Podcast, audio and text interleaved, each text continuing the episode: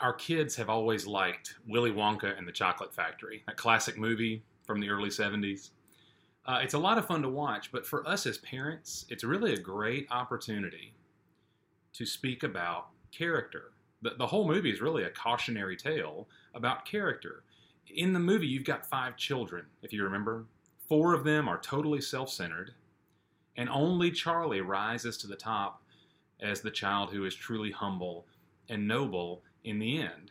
And so sometimes around the dinner table, our kids will ask, hey, which one of those kids is the worst? Which one of the bad kids is the baddest?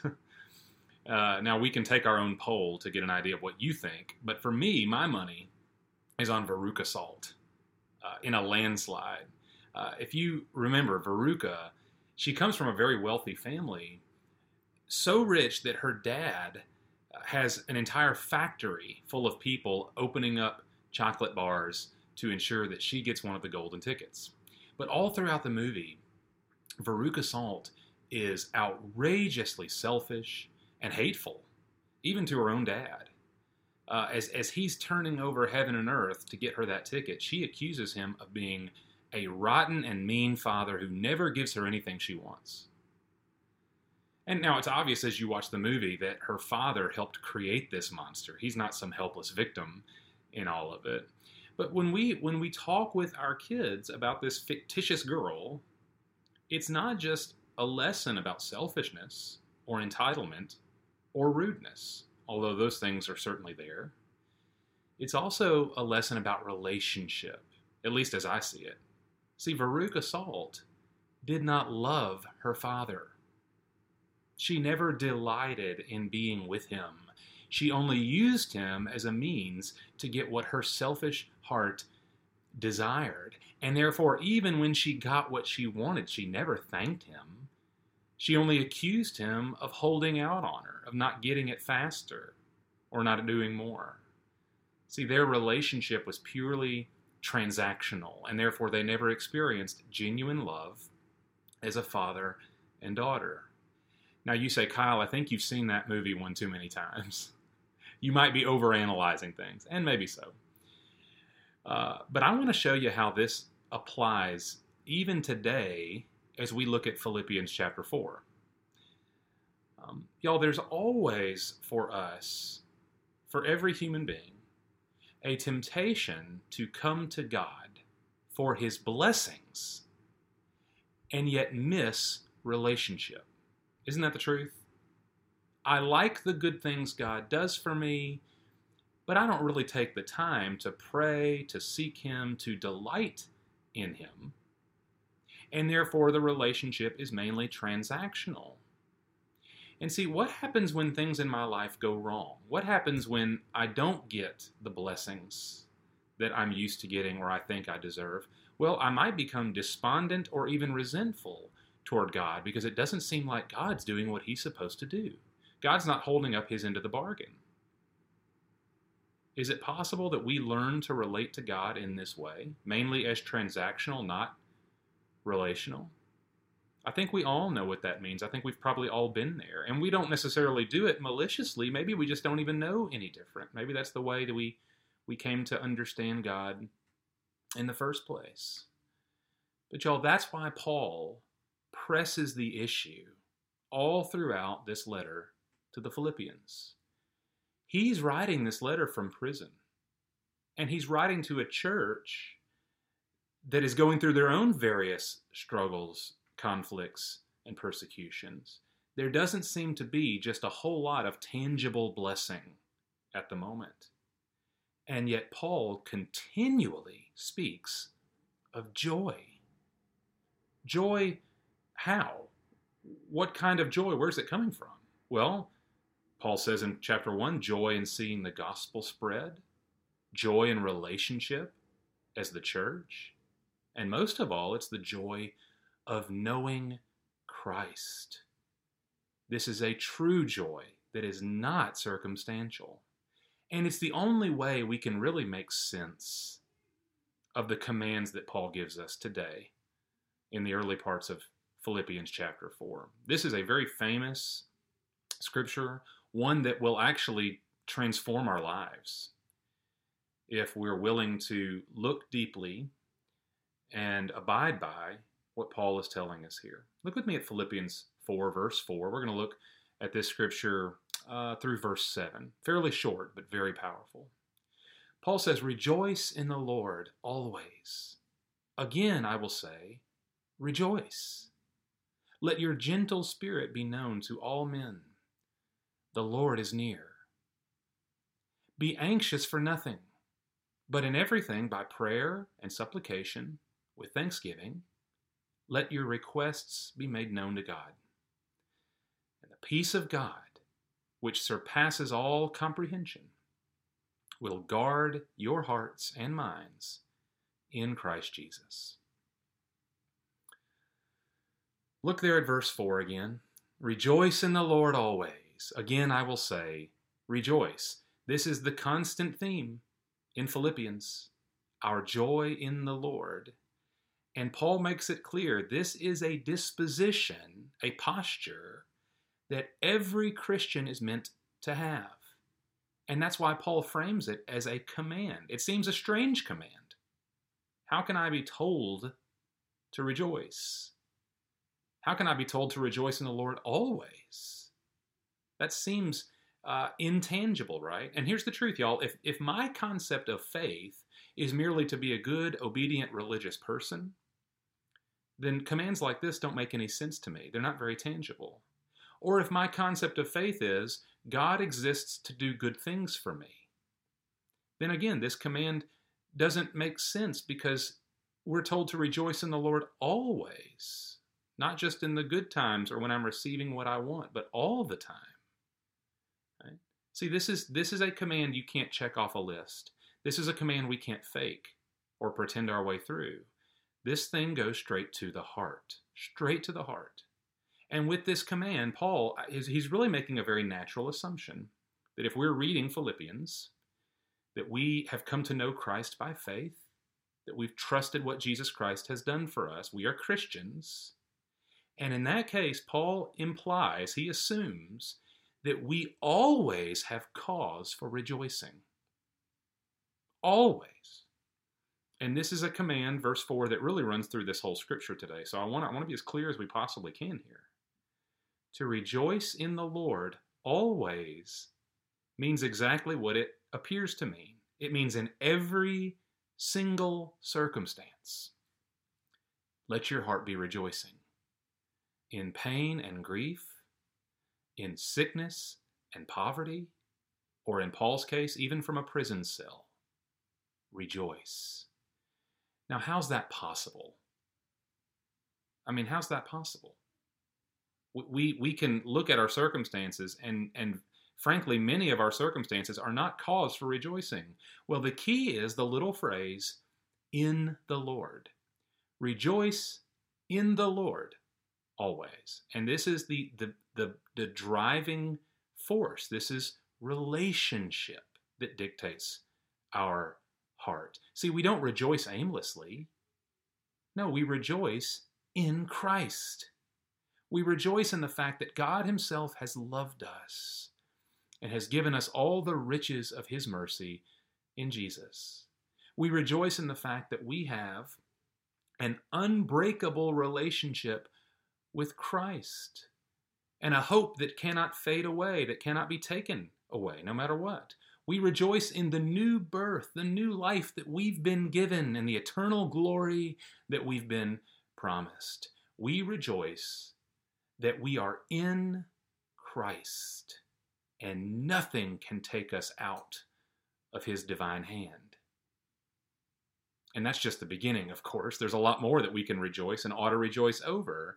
But y'all understand that this is the unique joy of living as a Christian that in every circumstance that would threaten our joy, we only end up going deeper into our joy.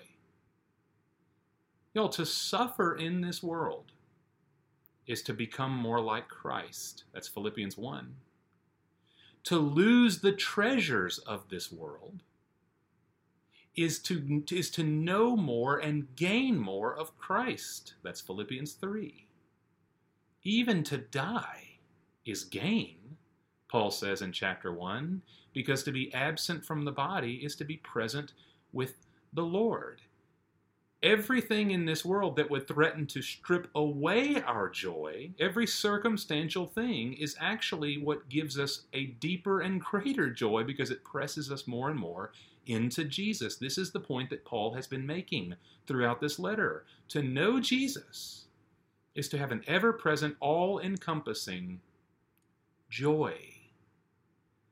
And when we suffer, when we have cause for fear, when we experience loss, we, we actually get more and more of the true joy that we have in Christ. It seems backward, but that's how the Christian life works. And that's why Paul has no problem commanding this. He's telling us press into the joy that is already yours. It's not somewhere far out there that we've got to attain to or achieve. It's what we already have in knowing Christ. Press into that joy all the time, especially when your circumstances tell you otherwise. Because your joy is not dependent on circumstance. See that this that this truth right there will guide us through our entire lives in everything that we face. And certainly it guides us through this scripture today. Even look look at what I mean. Look at verse 5. Verse 5 seems to be almost out of place. Let your gentle spirit be known to all men. The Lord is near. What does that have to do with verse 4 or with verse 6 and 7 that follow? Well, think about this. Just like Paul, the Philippian Christians were surrounded by trouble. They were surrounded in their own community by naysayers and persecutors. Uh, they were not the dominant people group. Christians were the minority. The, eh, the Roman Empire at this time was a very lonely and even a dangerous place for this small band of Christ followers. And that's really what ought to stir us about the command in verse 5. Paul says, Let your gentle spirit be known to everyone. The whole world is against you. So be gentle? How does that make any sense? Well, look at the promise that Paul attaches to it. The Lord is near. He says it so briefly and so it's almost like an afterthought, but it's not. It's it's the key to understanding. It's the key to living this way. The Lord is at hand. The world can do nothing to us. Really and truly. The world can do nothing to you, Philippians. The great and powerful Emperor Nero, he has no real power over you. Not really. All his power is a figment. It's apparent to the naked eye, but it's not real because only the Lord truly possesses all power, and the Lord is by your side. He's, he's near your future glory, which we saw at the end of chapter 3, your future glory is right beyond the horizon. So, how should you live? Paul says, no, don't run away in fear. That's not what we do. Don't, uh, don't moan and complain. Don't grumble and complain, chapter 2. Also, don't attack. Don't go on the offensive and try to conquer your enemies. No, Live like Jesus in this world, right here and now. Be gracious and gentle, be loving and humble, so that the world might see the Lord in us. Because the Lord is near, you can be gentle in the face of opposition. You can live as Jesus Christ lived in the face of adversity. It doesn't make sense, but if the Lord is near, then we can do it because we have all we need in Him. Y'all, this verse, by the way, verse 5, it ought to guide how we interact on the internet, on social media. Um, we Christians can be very cordial in person and yet mean and snarky and judgmental on the internet.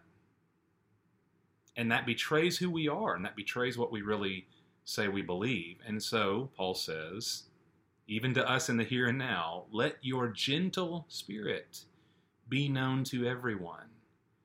God is with you, your identity is built on Christ, and therefore you can live as Christ counterculturally. Even in a crazy, backward, mixed up, and adverse uh, climate.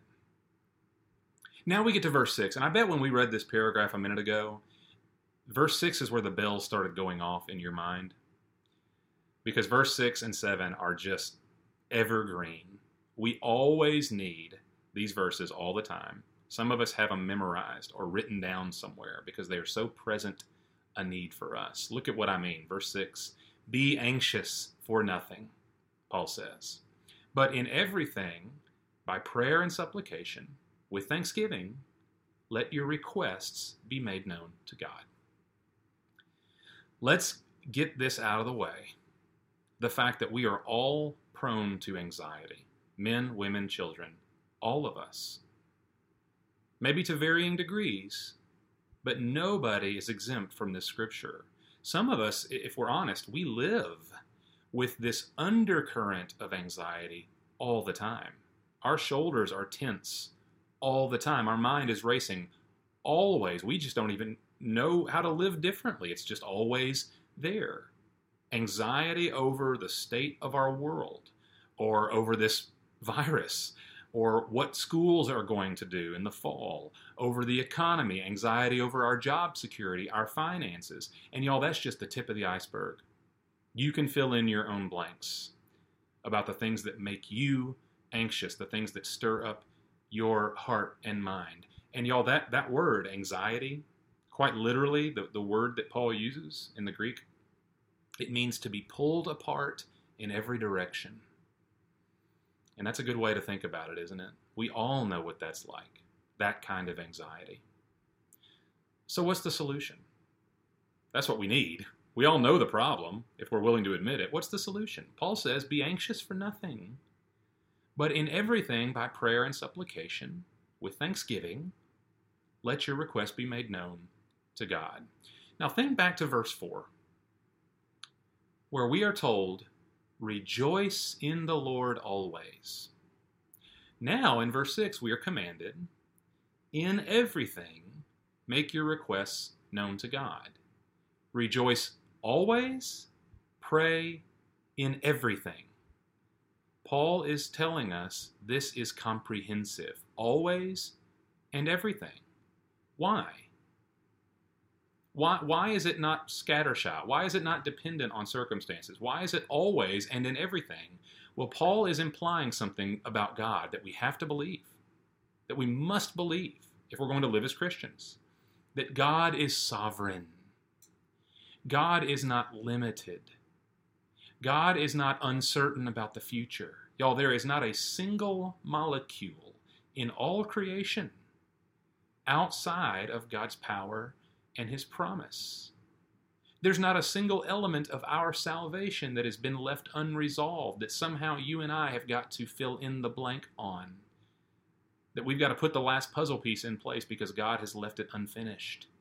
No, everything that we need, everything that we that is even beyond our understanding, it's God has got it under control.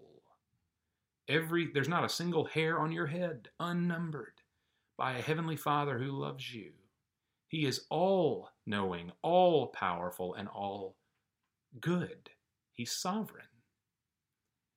Therefore, we can rejoice always. Therefore, we can pray about everything because everything falls under the sovereignty of God. Y'all, the cure for anxiety is not found in us, it's found in Him, the one who controls the world it's dependence on the Lord. Now, quick point here there is such a thing as clinical anxiety, which is something I don't pretend to fully understand. Um, but let me say this that seeing a counselor or a doctor for extreme anxiety does not mean that you somehow don't trust God it does not mean that you are a faithless person. And so I this is an this is an area that I have no expertise in, and so that's all I'm going to say. But the last thing you need is crushing guilt on top of crippling anxiety. You don't lack faith for going to see a counselor or a doctor if your need is extreme. And and I don't again, that's all. I don't even know what I'm talking about except that I do believe in that and we would love to help you um, if there's any way that we can. If your anxiety, if you feel like it's it's truly crushing and not just normal day to day stuff, then then please don't live in silence with that. Let us know. Let someone know who can give you genuine encouragement and help. Um, but see, so as Paul speaks generally, and that's really, so, and I made that point because ultimately we're talking about general anxiety, the anxiety that we all know and experience. Generally, y'all, anxiety comes into our lives and our hearts, our minds, because we we have a desire to control the world, but we can't actually control it we have a desire to keep things under our control, but we have a genuine fear of losing that control because in the end, we are finite. Okay? And that's why Paul says, Rejoice in the Lord always, and in everything pray. Y'all, our inability to control the world is not actually a problem because we trust in the God who does control all things who does have power over all things. And that's why Paul says you can pray and ought to pray about everything, every single thing, by prayer and supplication. And that word supplication means we ask God for what we need. We bring God our concerns. We're not afraid or ashamed to ask. Now, sometimes we may say to ourselves, you know, God, God has way bigger, more important things to worry about than my little problem. And therefore, we don't pray about it. And we think we're being humble. But, y'all, that is not biblical. In 1 Peter, we are told, Cast all your anxieties upon the Lord, because he cares for you. God's shoulders are plenty big enough to handle even our minor little issues, the stuff that we feel like he's too busy for that's not a belief in the sovereignty of God. He can handle all of it, and He wants to bear all of it. And so let's not hold anything back. Paul says, cover everything in prayer. That's the key to overcoming anxiety. And there's a huge key that we have to see um, because I think if we miss it, then we miss the heart of uh, what Paul's really aiming for. He it's little it's a little add-on here. In everything by prayer and supplication, he says, with thanksgiving. With thanksgiving. This is so important. Don't just pray and make requests, but do it all with a grateful, thankful heart. Now, this seems maybe a little backward, but shouldn't we pray and make our request and then wait to see what God does? And then after He does it, then give thanks. Isn't that the right order? But then we miss the point. We miss Paul's point altogether. You know, the, the cure for anxiety is twofold. Paul says it involves prayer, which is a posture of dependence. God is in control, not me. Therefore, I humbly come to him in need of his grace. And I gratefully come to him in view of His grace. Do we see that? We humbly come in need of His grace and we gratefully come in view of His grace. Y'all, gratitude toward God is the recognition that I don't deserve good things, and yet God still showers them upon me anyway. Uh, as James says, every good thing and every perfect gift is from above. Every good thing in my life is a gift from a loving Father. And so, y'all, anxiety in our hearts gets starved out as we grow in trust and gratitude toward God, dependence and thanksgiving. God is in control and God is good. And therefore, there's nothing in this world that can truly control my mind and my heart because it's given to Him. I hope that makes sense. Y'all, we, we mentioned a moment ago, let's maybe help get somewhat practical here. We mentioned a moment ago the different forms and, and shapes that anxiety can take. I know you have your own list, just like I have mine. But I think what Paul has in mind here, specifically in Philippians 4, the anxiety over the bad stuff of life. Not just general anxiety about all sorts of different things, even things that don't pertain to us, but think about the bad things that might happen to us. Remember, the Philippians are suffering for their faith. That's their context. They, as Paul is writing this letter, these people are facing the possibility of losing status, income, business, friends and family. Uh, they could be thrown in prison or worse at any moment. They don't know. And so there's a lot of cause for them to be anxious. Not to mention all the normal human anxieties, things like our health, uh, family dysfunctions, crime, bankruptcy. There's a long list, right, of just normal human things that we tend to worry about.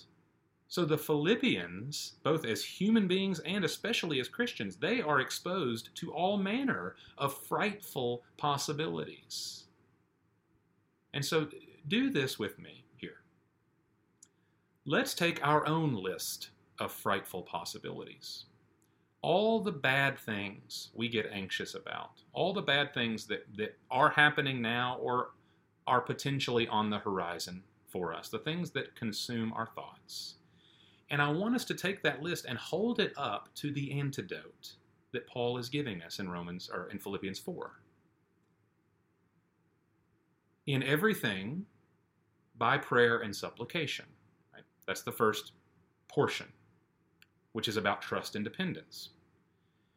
If our trust is in our finances, or our social status, or our health, or whatever, you're always going to be anxious. Even if those things are clicking along and going great, you're always going to be anxious. Because you know the truth, and so do I. We're never really in control. We fight tooth and claw to be in control, but we're never in control. And we know that at any given moment, those things can be taken from us. And so we'll always be anxious, even when things seem to be great. But y'all, in times, listen, in times of deep prayer, we're actually transferring our trust away from those things and we're transferring our trust to God. All the things we cannot control actually belong in His mighty hand. Y'all, if, if I spend all day worrying and only 30 seconds praying, I'm refusing to, to transfer my trust and dependence. I might mention my anxieties to God, but I'm holding on to them and I'm not trusting Him or depending on Him. I'm refusing to do what First Peter says to cast all my anxieties on the Lord. See, many of us, I think, we struggle with what verse 6 says because we've never really tried it. We struggle to believe that prayer can really soothe our anxieties because we've never really spent deep time trusting God, seeking God in that kind of prayer. We may ask God to solve the problem, but what we really need is to make God our trust. Hear me again on that, because this is what I need. I don't just need God to solve my problem. What I really need is for God to become my trust. Otherwise, anxiety will always rule my heart. And that only comes in prayer and supplication. And then, remember, the other portion is thanksgiving. This means we can take any bad thing, any bad thing, and hold it up to the light of the gospel, and the gospel will outshine it. The gospel will overwhelm it. Any bad thing. Y'all, that's what Romans 8 is all about. Romans 8 tells us that in all the painful realities of life, you can take all the bad stuff in the world and stack one on top of the other. And that stuff still cannot separate us from the love of God, which is in Christ Jesus our Lord. No matter what, nothing can take us out of His grace, His love, His mercy, His promise. You know, just, just a few weeks ago, as we walked through Philippians 3, we marveled at the promise at the end of Philippians 3 Jesus will transform the body of our humble state into conformity with the body of His glory. That is a certainty for those who trust Him. Therefore, we can rejoice always, and we can pray in everything with thanksgiving, even if the whole world around us seems to be crumbling. Because the truth of Jesus Christ and His grace for us cannot be tainted, lost, diminished. It is ours in full, even if everything else falls apart. So we can thank the Lord even as we pray for the things that ache our hearts. Y'all, anxiety, listen, if this if we do what Paul's calling us to do, anxiety has no more leg to stand on. It will be starved out. It may take time. It certainly will take time. Because these anxieties typically are buried deep down. But it can't survive where there's genuine prayer and supplication and thanksgiving with an understanding of who God is and all that He's done for us. And y'all, that's not even the best part. I saved the best for last. Well, Paul did, I didn't, but here it is, verse 7. It's the promise. Not just the command, but the promise. Verse 7 And the peace of God, which surpasses all comprehension, will guard your hearts and your minds in Christ Jesus. Notice that the promise is not God will remove from your life all the things that make you anxious. That's what we might want, but y'all, here's the truth. We would just find new things to be anxious about. If God took this away, then that would become the problem. Don't we know it?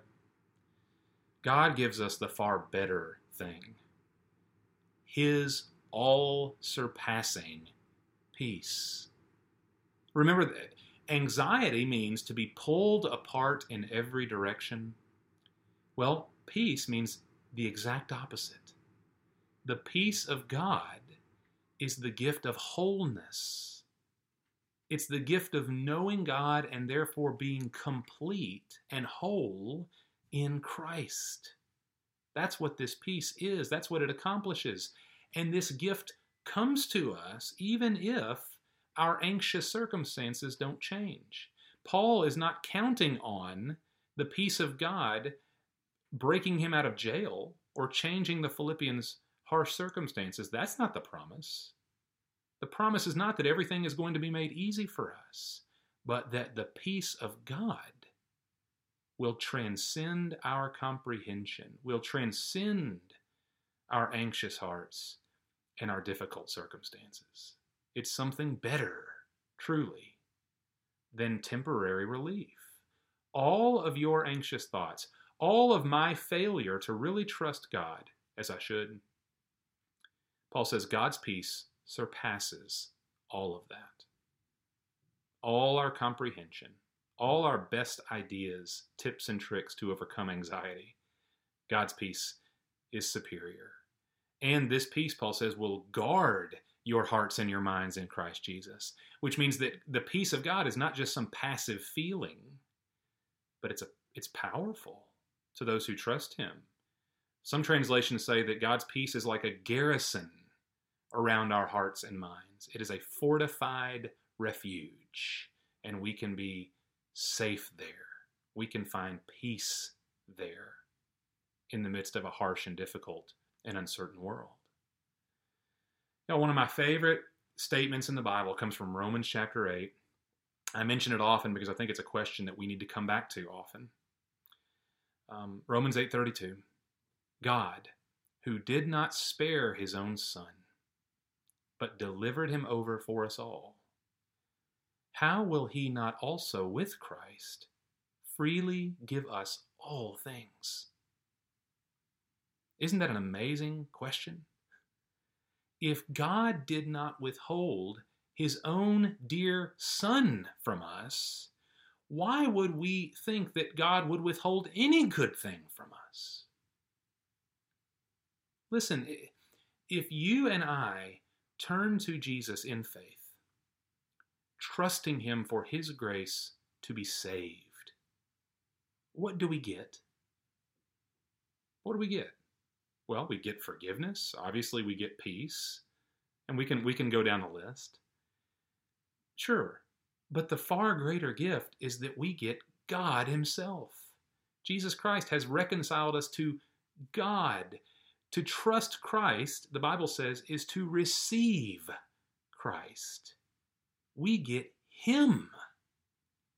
And in Him, through Him, we get all the wonderful gifts and blessings that He delights to give. But it's not transactional. It's not just the things we get from God. We get God. And therefore, we get peace. We get Jesus, and therefore, we always have cause to rejoice. You know, the, the the peace of God, which cures anxiety, is not a resource, it's not a commodity that God just hands down to us to get us through the day. The peace of God is the gift of knowing Christ, of having relationship with Him. And that's why we can rejoice always, even when it doesn't make sense to. That's why we can pray with gratitude in everything, in everything, even if circumstances seem dire. Because our peace is established not on circumstances, not even on feelings. Our peace is established on a person that we can know, who will never leave us nor forsake us, our Lord and Savior, Jesus Christ. He Himself is our peace and our rejoicing and every other good thing that we are now freely given because he went to the cross for us. Let's pray together. Let's do exactly what Philippians calls us to today. Let's pray with supplication and thanksgiving and ask God to do what ultimately only He can. Father, would you give us, Lord, your, your grace today to acknowledge the amazing gift of yourself. Lord, you there's nothing better that you could have given us than to know you and your glory and grace and love. There's not a better gift out there. And so thank you, Lord, that you did not withhold your own son, but that you delivered him for us all. And now, because of Christ, we freely receive every good thing Lord, that you have to give, including today the gift of rejoicing, the gift of a heart that's transformed. Lord, to, to live according to um, our relationship with you and not our circumstances. We can rejoice always in the Lord. The gift of, of peace that guards our hearts in the face of all our anxieties because we are able to pray for everything. In everything, we can pray and give thanks to you and ask you for your mercy. Lord, what an abundance we've been given. Let us not take it for granted. Father, where we have, if even, even just a little bit, if we have understood our relationship to you as transactional, then Father, show us today that it is not. It is not transactional. You are not seeking things from us and us seeking things from you, and maybe we'll meet in the middle somehow. Oh my goodness. No, Lord, you have come to us in love and grace and mercy. You have given us, Lord, your very best, your own Son, so that you might freely give us all things for all eternity. And you've given us the ability the privilege to know you. And so, Lord, let it be for us relationship, not transaction. To love you uh, and, and to know you in, in, a, in a very special way, a deep way, when things are wrong, when things are backward and painful and worrisome, when our hearts are anxious that we would know you more, more deeply, that our joy would be deeper because we are knowing more of Christ through our trials. Thank you, Lord, that you've set it up this way. Help us to see you more clearly. Help us to love you with all our hearts. And Lord, help us um, in this specific instance, to see our anxieties starved out in light of the rejoicing and prayer and dependence and thanksgiving and peace that we are privileged to know through our Savior Jesus Christ. Let us trust Him for these things today, just as we seek to know Him more fully. We ask it in His awesome name. Amen.